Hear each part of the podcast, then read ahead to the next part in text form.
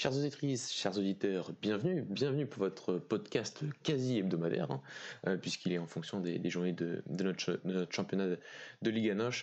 Et donc, comme toutes les semaines, à peu près vers le vendredi, on est ensemble pour disséquer et donc délivrer nos quelques paris pour cette donc 14e journée de Liga NOS qui arrive et qui donc on s'approche de la mi-championnat. On a cette semaine beaucoup parlé de jeu et donc de cette approche des clubs portugais en championnat et à l'approche de cette mi-saison. Et donc pour parler donc de cette 14e journée avec moi, j'ai maintenant les habituels, Alex et Louis. Alex, comment vas-tu ? Ça va, on a passé notre combi de la semaine précédente, donc on est content et on espère faire les mêmes pour cette semaine. Et Louis, comment vas-tu ? Salut Mathieu, salut à tous nos auditeurs, ça va très bien, je te remercie.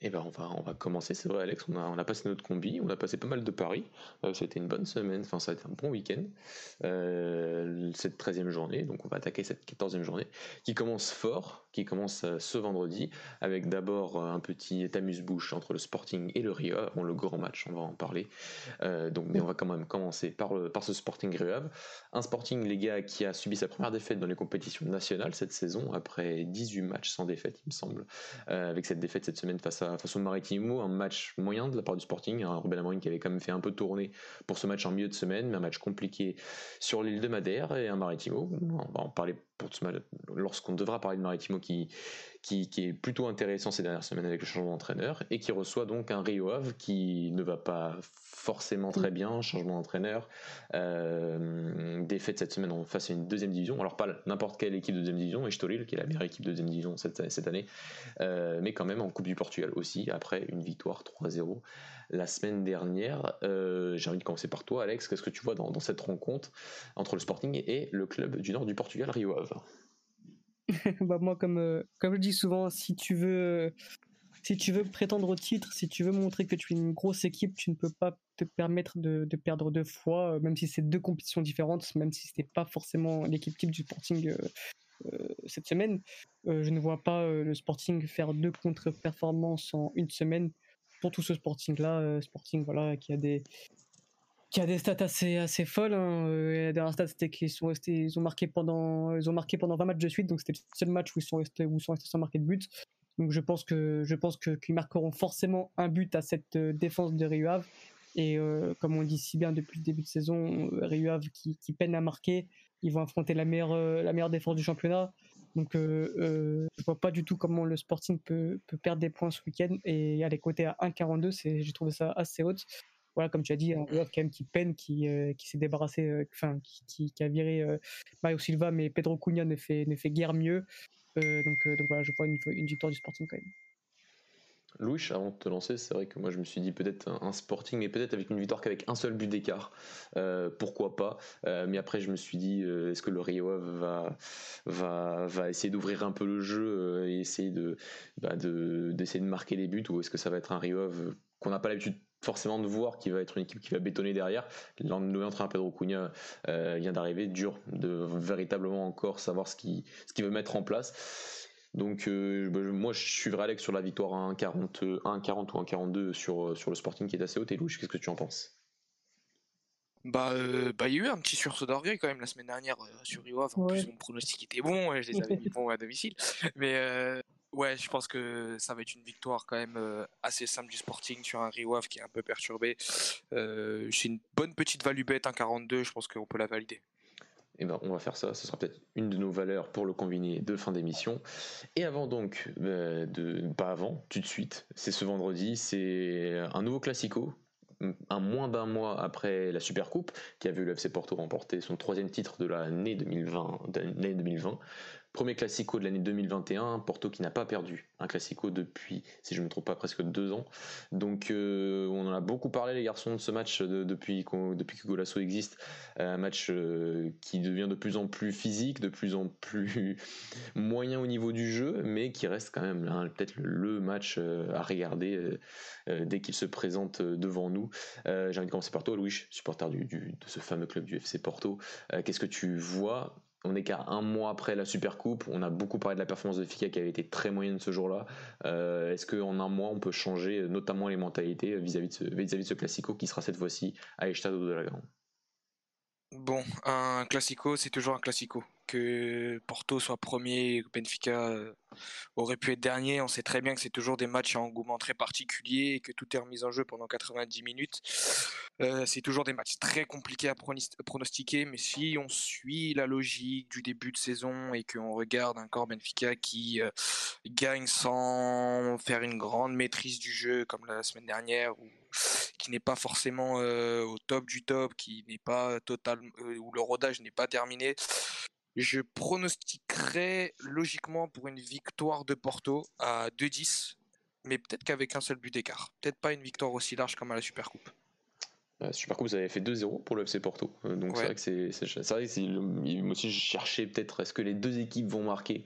Ça aussi, ça peut se tenter, mais personnellement, je te suis. Bah, ça reste deux équipes qui ont une puissance de feu en termes de qualité individuelle qui peut leur permettre au moins d'espérer de marquer au moins un but chacun. Donc voilà, moi personnellement, je te suis, Louis, sur une victoire de Porto qui doublerait quasiment la cote. Alex, qu'est-ce que tu en penses? Ouais, j'ai le même raisonnement que Louis, hein. C'est vrai que généralement les classicos comme ça, généralement on ne sait pas quoi pronostiquer parce que c'est souvent l'équipe la plus faible qui va venir chercher des points. Je m'appellerais toujours d'un Benfica Sporting avec Pesero où tout le monde mettait Benfica gagnant et au final t'as Sporting qui met ce point on ne sait comment, donc voilà, mais c'est vrai que quand vous dites dynamique en plus nos dragons, je vois encore quand c'est ça, on maîtrisait très bien cette équipe de Benfica qui limite la connaît par cœur. Donc je mettrai pas en sec perso parce que souvent ce genre de match a fini en match nul. Mais donc je mettrai le Porto qui gagne et rembourser ses matchs nuls à 1,47, c'est très bien pour moi.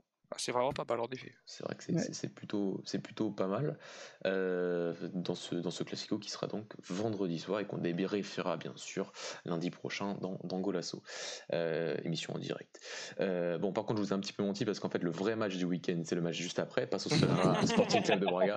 En tout cas, le match du jeu, le match de l'antithèse, enfin peut-être pas l'antithèse du jeu, mais en tout cas deux perceptions différentes, mais tout aussi sympathiques depuis le début de la saison.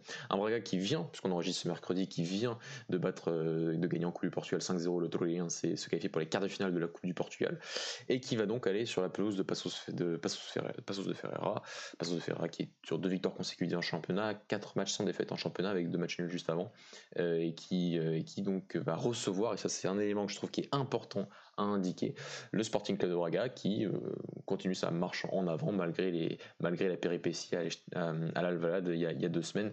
Les garçons, avant de donner mon pari qui est loin d'être très ambitieux parce que c'est voilà, qu'est-ce que vous pensez de ce match qui va être aussi un des matchs en tout cas très très intéressant à suivre ce week-end? Je peux commencer. Comme tu l'as dit, match très intéressant, on va dire que c'est la deuxième, c'est la petite finale, la petite affiche de ce week-end. Alors moi, je suis grave partagé, j'ai eu grave du mal à départager ce match-là. J'ai bien envie de tenter le Paços de Ferreira qui perd pas à 1,80.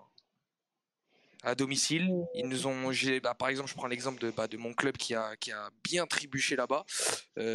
Paços qui est très séduisant, mais Braga qui est très très fort aussi. Mais là, je me dis que c'est peut-être dans ce genre de pelouse où Braga peut perdre des points, et je dirais Paços de Ferreira qui perd pas 81. Je trouve que c'est une cote très intéressante et je pense que c'est jouable. Alex. Ouais, c'est vrai que c'est une très bonne équipe Paços. Après, c'est vrai que Braga aussi. Donc, au niveau du résultat, je ne saurais me prononcer du coup, mais ce que je l'aurais personnellement, c'est peut-être les deux équipes qui marquent. Elle est cotée à 1,90. Non, pardon, 1,60. Ah ouais. Ah oui, je me disais. Il marque à 1,60, je le vois bien comme ça, perso. Eh ben, ok les gars, moi en Paris il était très peu ambitieux, c'était Braga ne perd pas. Ouais, j'espère que Braga ne perdra pas, parce que je me dis que le match nul peut aussi arriver entre ces deux équipes, ça peut être aussi un match compétitif, un match peut-être pas forcément à force égale, mais si Paços est dans un très bon jour et Braga dans un petit peu moins bon jour, ça peut équilibrer les choses. Exactement. Et donc on peut se retrouver avec peut-être même une victoire de Paços. Braga a eu beaucoup de mal pendant longtemps à gagner à Paços Ferreira. L'année dernière on a pourtant gagné, ça fait 3 victoires consécutives de Braga, toutes compétitions confondues, sur la pelouse de Paços.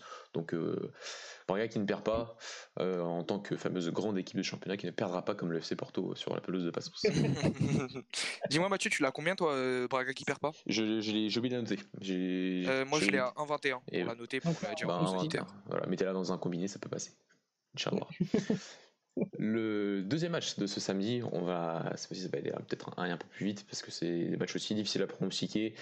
Le Vitória reçoit le Farense après le match nul face à Moulinien le week-end dernier. Un Vitória qui était déjà éliminé de la Coupe du Portugal, donc qui n'a pas joué durant la semaine et qui va recevoir un Farense qui a gagné la semaine dernière Gil Vicente et qui est de nouveau en dehors de la zone de relégation. Mais c'est vrai qu'entre la 7ème place et la dernière place, il y a je crois 4 points d'écart seulement. Donc c'est très serré. Et c'est pour ça que c'est très dur à pronostiquer à partir de là. Donc les garçons, je vous laisse avec mon pari qui était une victoire de Vitória quand même, mais sans réelle conviction. Ouais, pareil. Je vois Guimarães gagner. Je vois à domicile. Ça revient bien, on le dit depuis des semaines. 1,75, je la trouve très haute la cote. Donc après, si on veut minimiser les risques, pourquoi pas à 26 Guimarães qui gagne en remboursant ses matchs. Donc en sec, 1,75, perso, je le mettrais. Louche. Tout pareil, je mets Vitória en sec à 1,75 parce qu'en fait, si tu regardes bien le classement, Vitória est 6ème, Paços est 5ème avec 22 points et Braga 4ème avec 27 points. C'est le seul moment où ils pourront vraiment recoller au peloton de tête du classement. Et tu as un Farense qui est pas forcément mauvais dans le jeu, mais qui engrange pas forcément énormément de points depuis le début de la saison. Là, encore la semaine dernière, ils étaient derniers du classement. Donc Guimarães à domicile, je trouve ça plutôt logique à 1,75 aussi. Et ben on va partir sur ça et aller sur notre troisième pari du samedi. Là aussi un match compliqué, et même j'ai envie de dire peut-être le match de la peur entre Tondela et Boavista. Alors Tondela nous a montré des choses un petit peu meilleures sur ces dernières semaines, et un Boavista qui, même depuis l'arrivée de ce grand monsieur qui est Jesus Ferreira, n'arrive pas à gagner un seul match. Une seule victoire en championnat cette saison, c'était face à Benfica 3-0, c'est toujours la seule victoire des joueurs de Porto. Et donc un match équilibré, un match de pas de classement entre deux équipes qui, quand même, en résumé, ont du mal à marquer les buts cette saison. Qu'est-ce que vous en pensez, les gars? Clairement. Donc je pense que le pari tout simple, c'est le moins 2,5. Hein. C'est vrai que c'est sûr qui nous vient en tête. Après, je me dis que, bon sang, Boavista va bien finir par gagner un match quand même avant la fin de saison. Donc est-ce que ce serait peut-être pas celui-là contre Tondela qui est quand même une défense très faible, mais c'est vrai que c'est deux équipes qui marquent très peu, donc le Boavista qui perd pas avec le moins 2,5, faut voir elle à combien, mais elle peut être assez haute. Louis, vas-y Mathieu. Non, c'était pour te lancer sur ce match. Pardon. D'accord, moi je vois, franchement c'est très compliqué, on pourrait peut-être s'amuser à mettre un petit match nul ou la cote est intéressante, mais moi pour être un peu plus safe, je mettrais but pour les deux équipes parce que les deux défenses sont quand même assez catastrophiques et ça se cote à 1,77. Donc, je trouve ça très haut. Je vous laisse avec ces paris parce que moi j'ai décidé de pas parier dessus tellement j'avais aucune inspiration en tout dans ce match. J'ai essayé, j'ai regardé toute la fiche de Unibet, j'ai rien trouvé d'intéressant. Donc on va passer au match suivant.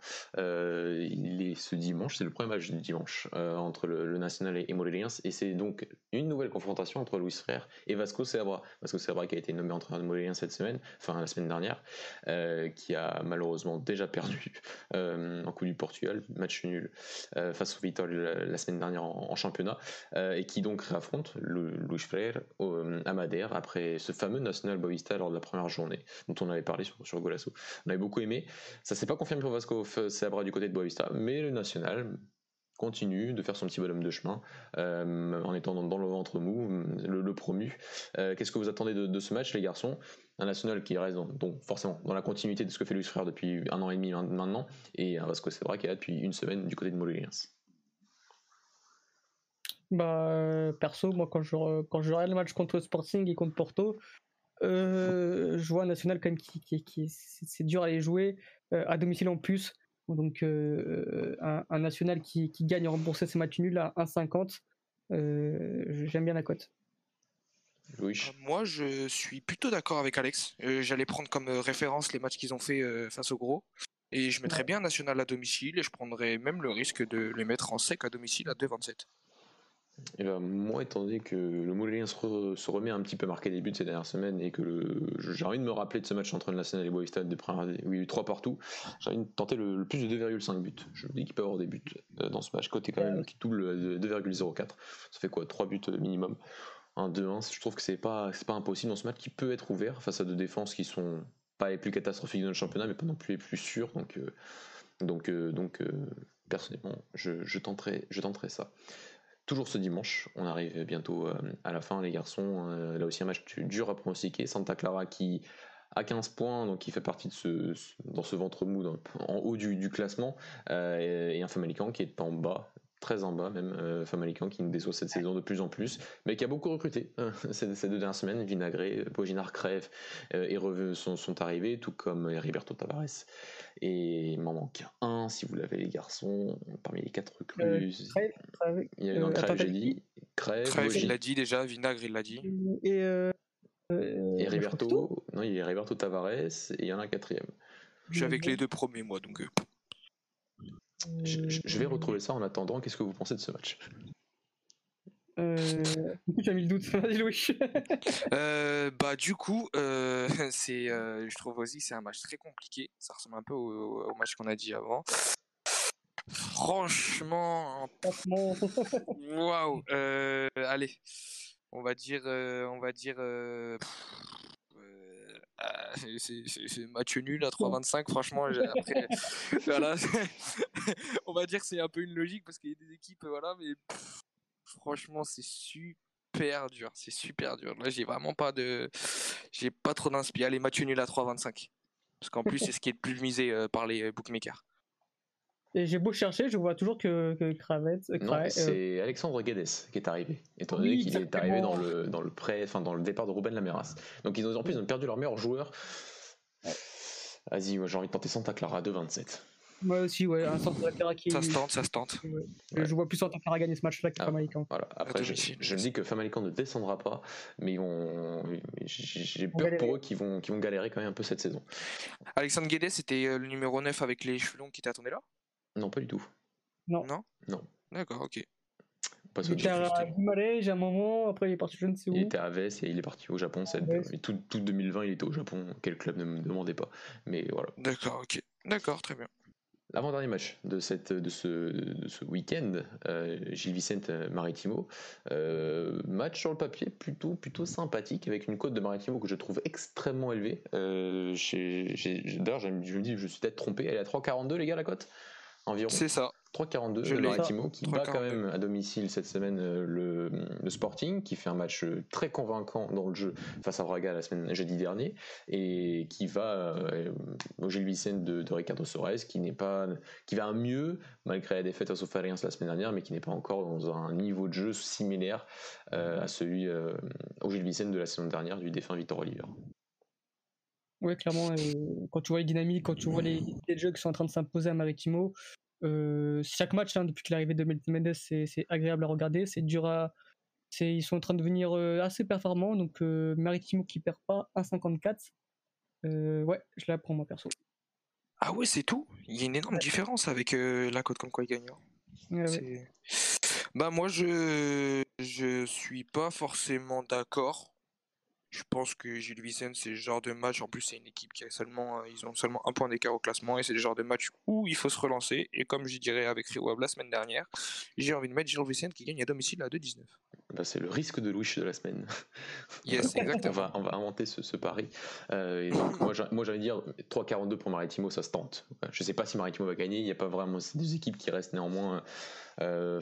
peut-être du même niveau. Je me dis que le Marítimo a quand même plus de potentiel, de marge de progression jusqu'à la fin de saison, mais on est en ce mois de janvier, donc voilà. Donc là, c'est plus pour tenter une cote quand même sacrément sympathique du côté de Marítimo à 3,42. Si on avait dit ça en début de saison, qu'on dirait ça du Marítimo, c'est vrai. Ça va vite, ça va très vite. Et donc on passe au dernier match de la semaine, enfin du week-end. Match aussi dur à pronostiquer, pas le match le plus hypant entre guillemets, entre Portimonense et la Bessade, deux équipes qui ont du mal, la Bessade ça a plus de mal offensivement que défensivement, c'est vrai, mais un Portimonense qui gagne un match, qui perd deux, qui fait un match nul de temps en temps, dur à analyser cette équipe. Donc les garçons, qu'est-ce que vous voyez dans ce match qui se déroulera dans le sud du Portugal? Vas-y Alex. Moi, c'est l'un de mes paris safe, on va dire, c'est la Bessade qui perd pas.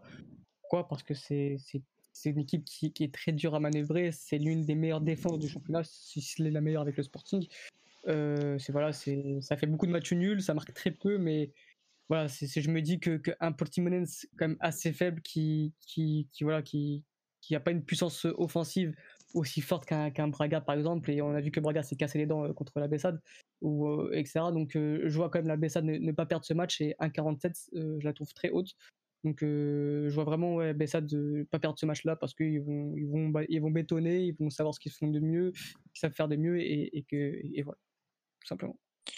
Je suis plutôt d'accord avec Alex. J'alignerais bien avec le Belenenses qui perd pas, mais sinon comme deux forces offensives assez neutres, je tenterais bien le moins de 2,5 à 1,44 aussi, qui est à peu près la même cote, donc avis aux amateurs, à vous de flancher sur ce que vous voulez, vous avez deux cotes à peu près équivalentes et plutôt intéressantes qui risqueraient de passer, donc voilà.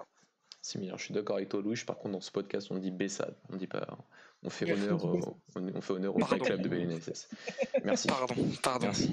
Alex, excusez-moi. Pour finir, je te laisse envoyer le combi de la semaine, donc qui sera entre la victoire du Sporting et ce match-là, ce dernier match du week-end. Donc la victoire du Sporting combinée avec la Bessade au match nul, ça fait une cote à 2,09. Donc voilà, on double, on va essayer de continuer sur une bonne petite série. Le PEL les amis, le PEL sur ces combinés. Ces combinés qui doublent donc votre cote. On a passé notre combiné la semaine dernière, on espère faire aussi bien cette semaine. Les garçons, merci. Merci pour avoir pris un peu de temps pour réaliser ce podcast, ce Golasso Bet spécial 14e journée de Liga NOS. Nous, on se retrouve cette semaine toujours avec les podcasts, podcast sur Abel Ferreira, notre émission en direct de lundi dernier. Vous pouvez bien sûr aller revoir tout ça. N'hésitez pas, donc, si ça vous a plu, à vous abonner à notre chaîne YouTube, sur Twitch aussi, et à nous suivre sur tous nos réseaux sociaux. Twitter, Instagram et Facebook. Les garçons, encore une fois, merci. Et à la prochaine. Plaisir. Ciao.